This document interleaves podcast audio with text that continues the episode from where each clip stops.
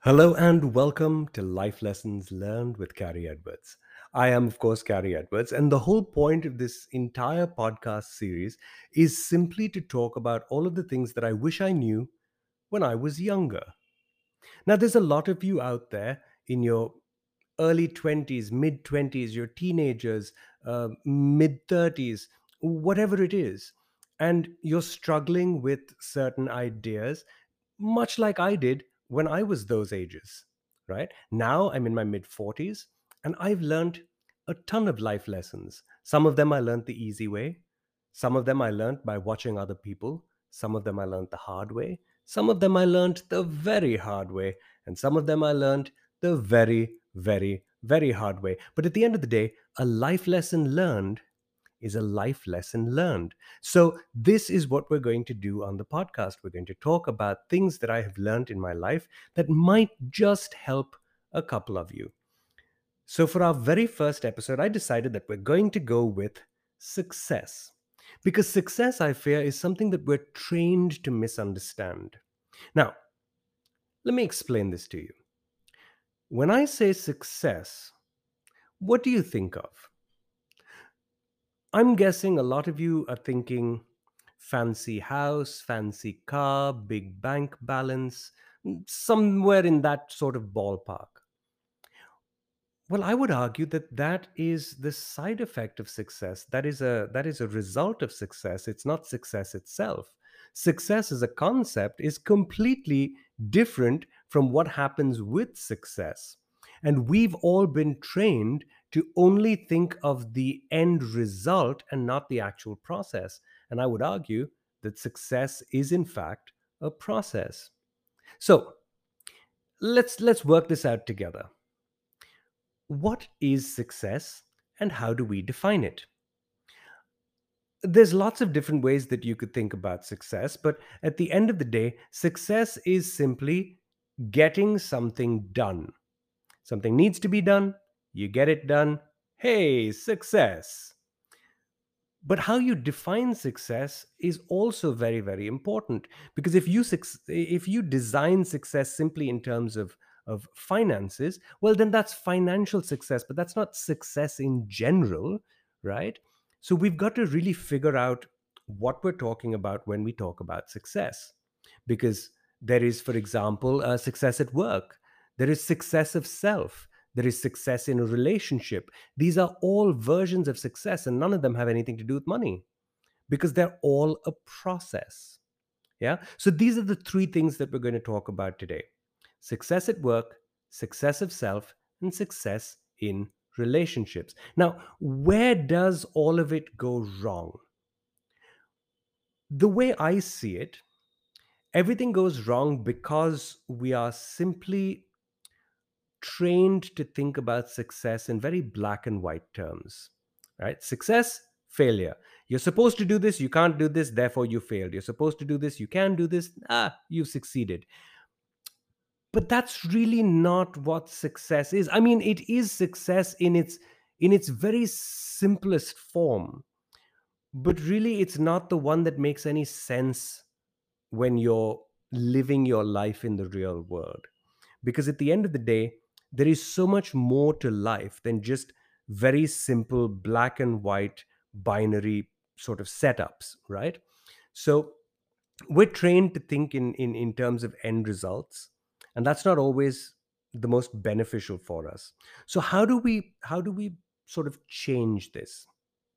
Well i think that the first step is to simply embrace mistakes this is one of those other things that we're trained to not do we're trained to to never admit that we're wrong to pretend like we're not wrong, to always have the answers. And the fact of the matter remains that mistakes are one of the best ways that we can grow, develop, and get better.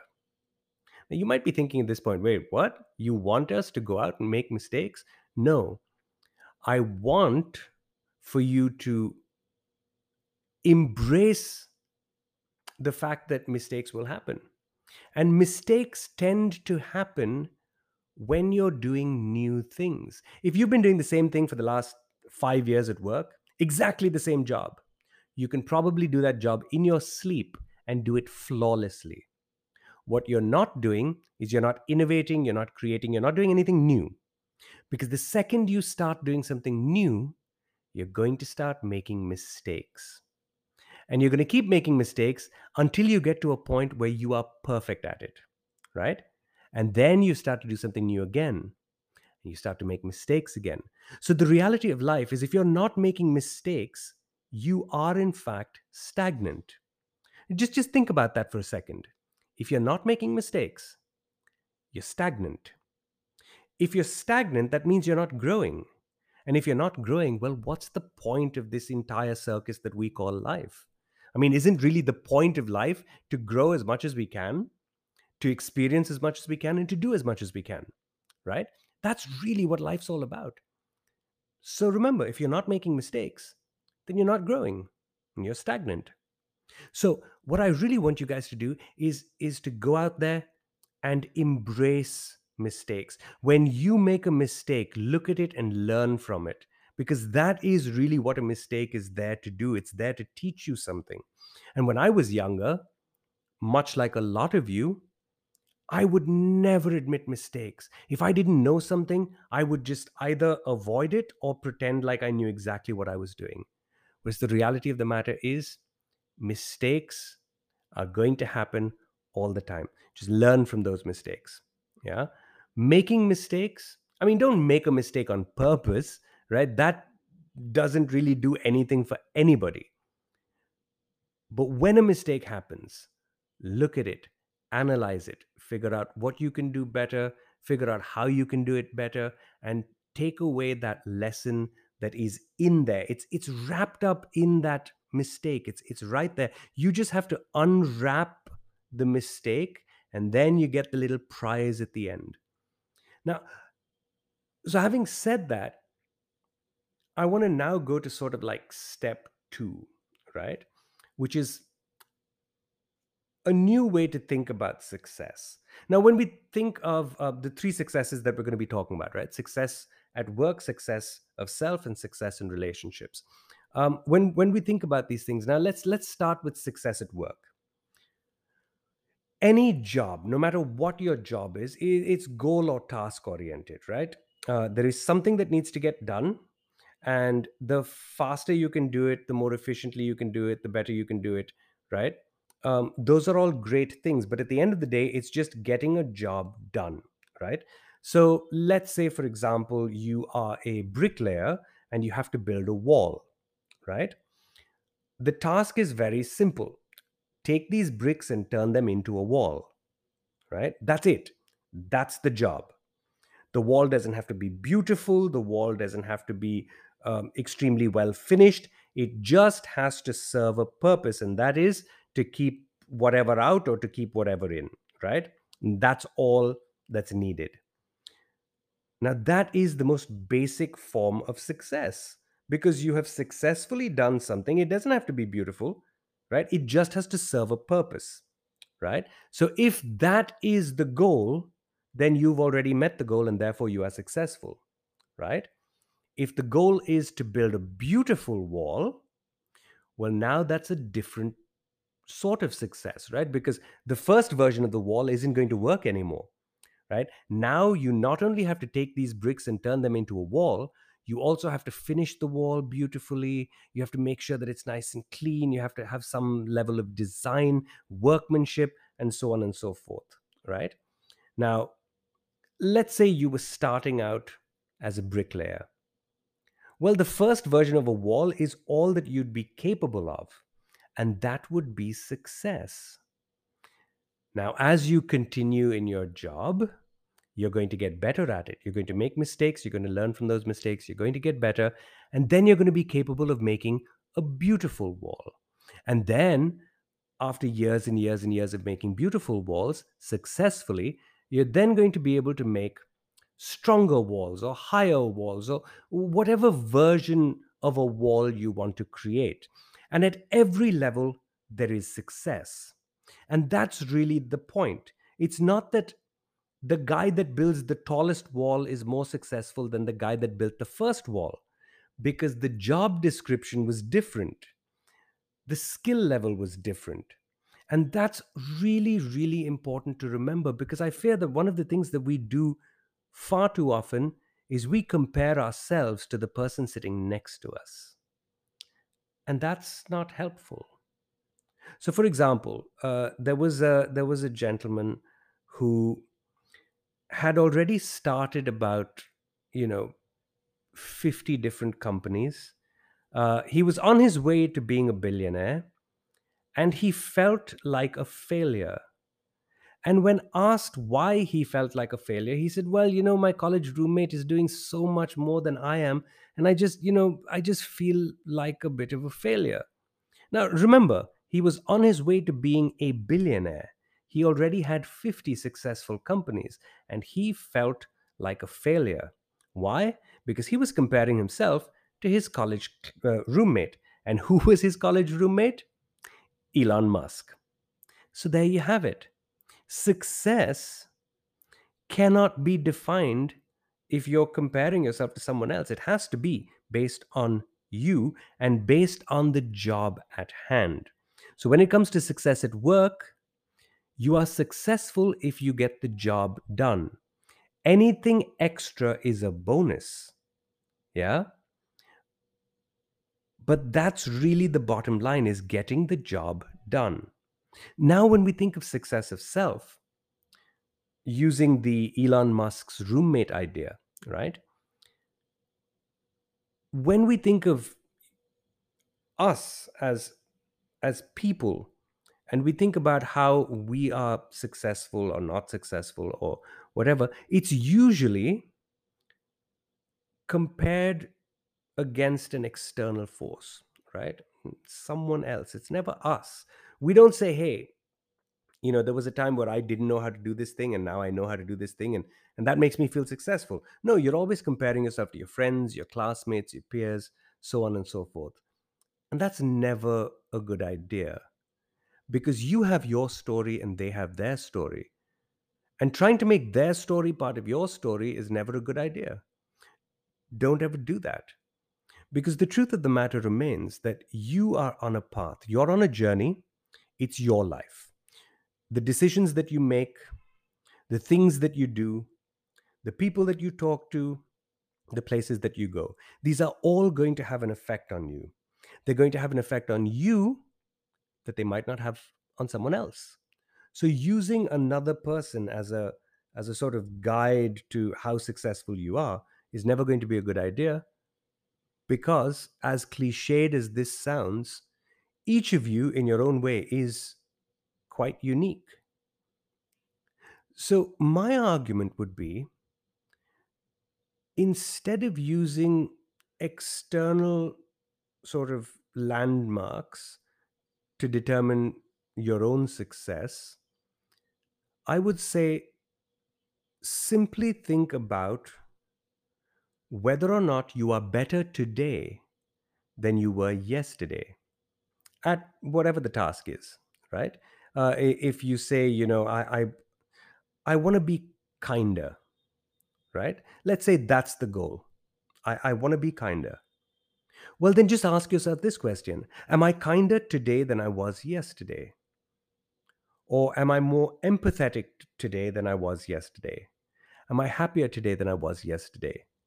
And I know the second I say happy, uh, a lot of people are going to say, well, I mean, you, you can't choose to be happy. Well, actually, yes, you can, because happiness is, in fact, a choice. You can wake up every morning and say, no matter what happens, I'm going to be happy. And you probably won't succeed at first, but the longer you do it, the better chance you stand at actually making it happen. And this is really what success of self is. It's simply about trying to be better today than you were yesterday at whatever it is that you're trying to be better at. Which brings us to the third version of success, which is success in relationships. Now, one of the biggest problems in relationships is that both partners in a relationship want the other partner to change a little bit, right? But each partner doesn't necessarily want to change themselves, right? I mean, why would you want to change yourself? You you probably like yourself. I mean, I I, I know I like who I am, and when my partner wants me to change, I'm not the biggest fan of it, right? I'm like, hey, I I, I don't want to do that. But one of the things that we tend to do in relationships is we actually set our partners up for failure. And we do it inadvertently. We, we obviously don't mean to do it, but that's exactly what we do. So let me give you an example. Um, let's say that you have a partner that's particularly critical, right? Let's say he or she is constantly pointing out flaws. Constantly, ah, you can do this better. Oh, you should do that better. You should do this better. You should do that better. And obviously, for I mean that that's a that's not healthy, and b that's a behavior that would be best if it if it changed. So you could say, hey, listen, I need you to stop being critical. Just stop it. Right? And it's probably not going to happen because that's sort of who the person is. Right? And if you try to stop any behavior, like just cold turkey, just stop it, it's probably not going to work. Right? You have to set up smaller goals right? Um, let me let, let, let me use a, um, a another example. Um, let's say you have a partner who plays video games every day right? Or watches tv for prolonged periods of time and is therefore not productive right? And you want that behavior to change. Um, well let's go with video games and we'll leave tv aside for a second right? So you ask your partner you say hey how, much uh, uh, you know how much time do you spend playing video games? And the your partner says uh, like three hours a day. So you say okay um, now at this point you could say listen i i need you to stop okay? I just you you you can't do this anymore. I need you to stop well if you do that they'll they'll they'll probably stop. But two things are almost absolutely certain. One is they will be resentful, and two is that um, they're going to muck up and they're going to start playing video games again, right? Because they're not doing it of their own free will. They're doing it to try to make you happy, right? So, you know, they're going to play video games when you're not around. They're going to, you know what I mean? They're going to find a way to make it work, but they're going to be resentful. And that's kind of a relationship killer, right? Uh, so a, better way to to go about this process would be perhaps to say, okay, um, so for the next month, right? Um, I just need you to track how much time you spend playing video games, and and then at the end of that month, right? And like, don't give them grief about playing video games because that's the whole point. You're just trying to track how much time. Now, once they come back at the end of the month and they're like, "Oh, okay, so you know, I'm I'm actually playing like seven hours a day," right? When I thought I was playing three, um, and you say, okay, cool. So you're playing seven hours a day, right? You thought you were playing three, but like for the next month, can we just try to cut seven down to six? Right? That's it, right? Just cut one hour down. Now, the reason that you're doing that is because that is probably uh, something that is doable, right? And then what you're doing is you're giving them a small goal that they can actually be successful at, right? Because the other version is that you give them a task, they fail, you get upset that they failed. So you try again and they fail, and then you get upset that they fail. And what you're really doing is you're training your partner to fail, right? You're giving them a task that they just can't do, and you're training them to fail. Why not instead train them to succeed? Give them smaller tasks that are much easier to do, and understand that even with the easy tasks, they're sometimes going to muck things up. They're sometimes going to slide back. They're sometimes going to play for seven hours a day. But any move in the right direction over a prolonged period of time is going to pay dividends. I mean, that's really how interest uh, that, that that's how compound interest works, right? It's the same principle. apply the compound interest principle to small incremental changes in your life, and you will suddenly see a remarkable difference in the way that you live. So, there you have it a new way to look at success, whether it's success at work, success of self, or success in relationships. There is always a new way to look at things. Now, some of you might agree with me and some of you might disagree with me. But at the end of the day, take it for what it's worth. Try it if you'd like. And the one thing I can say is I can virtually guarantee success because I've lived it, I've tried it, I've done it, and I've succeeded. So, on that note, we come to the end of the very first episode of Life Lessons Learned with Carrie Edwards. I really hope to see you guys next week where we're going to discuss a brand new idea about a brand new concept. Well, not a brand new concept because the concepts already exist. It's just going to be a different way of looking at it because that's what we do on Life's Lessons Learned. See you guys next week.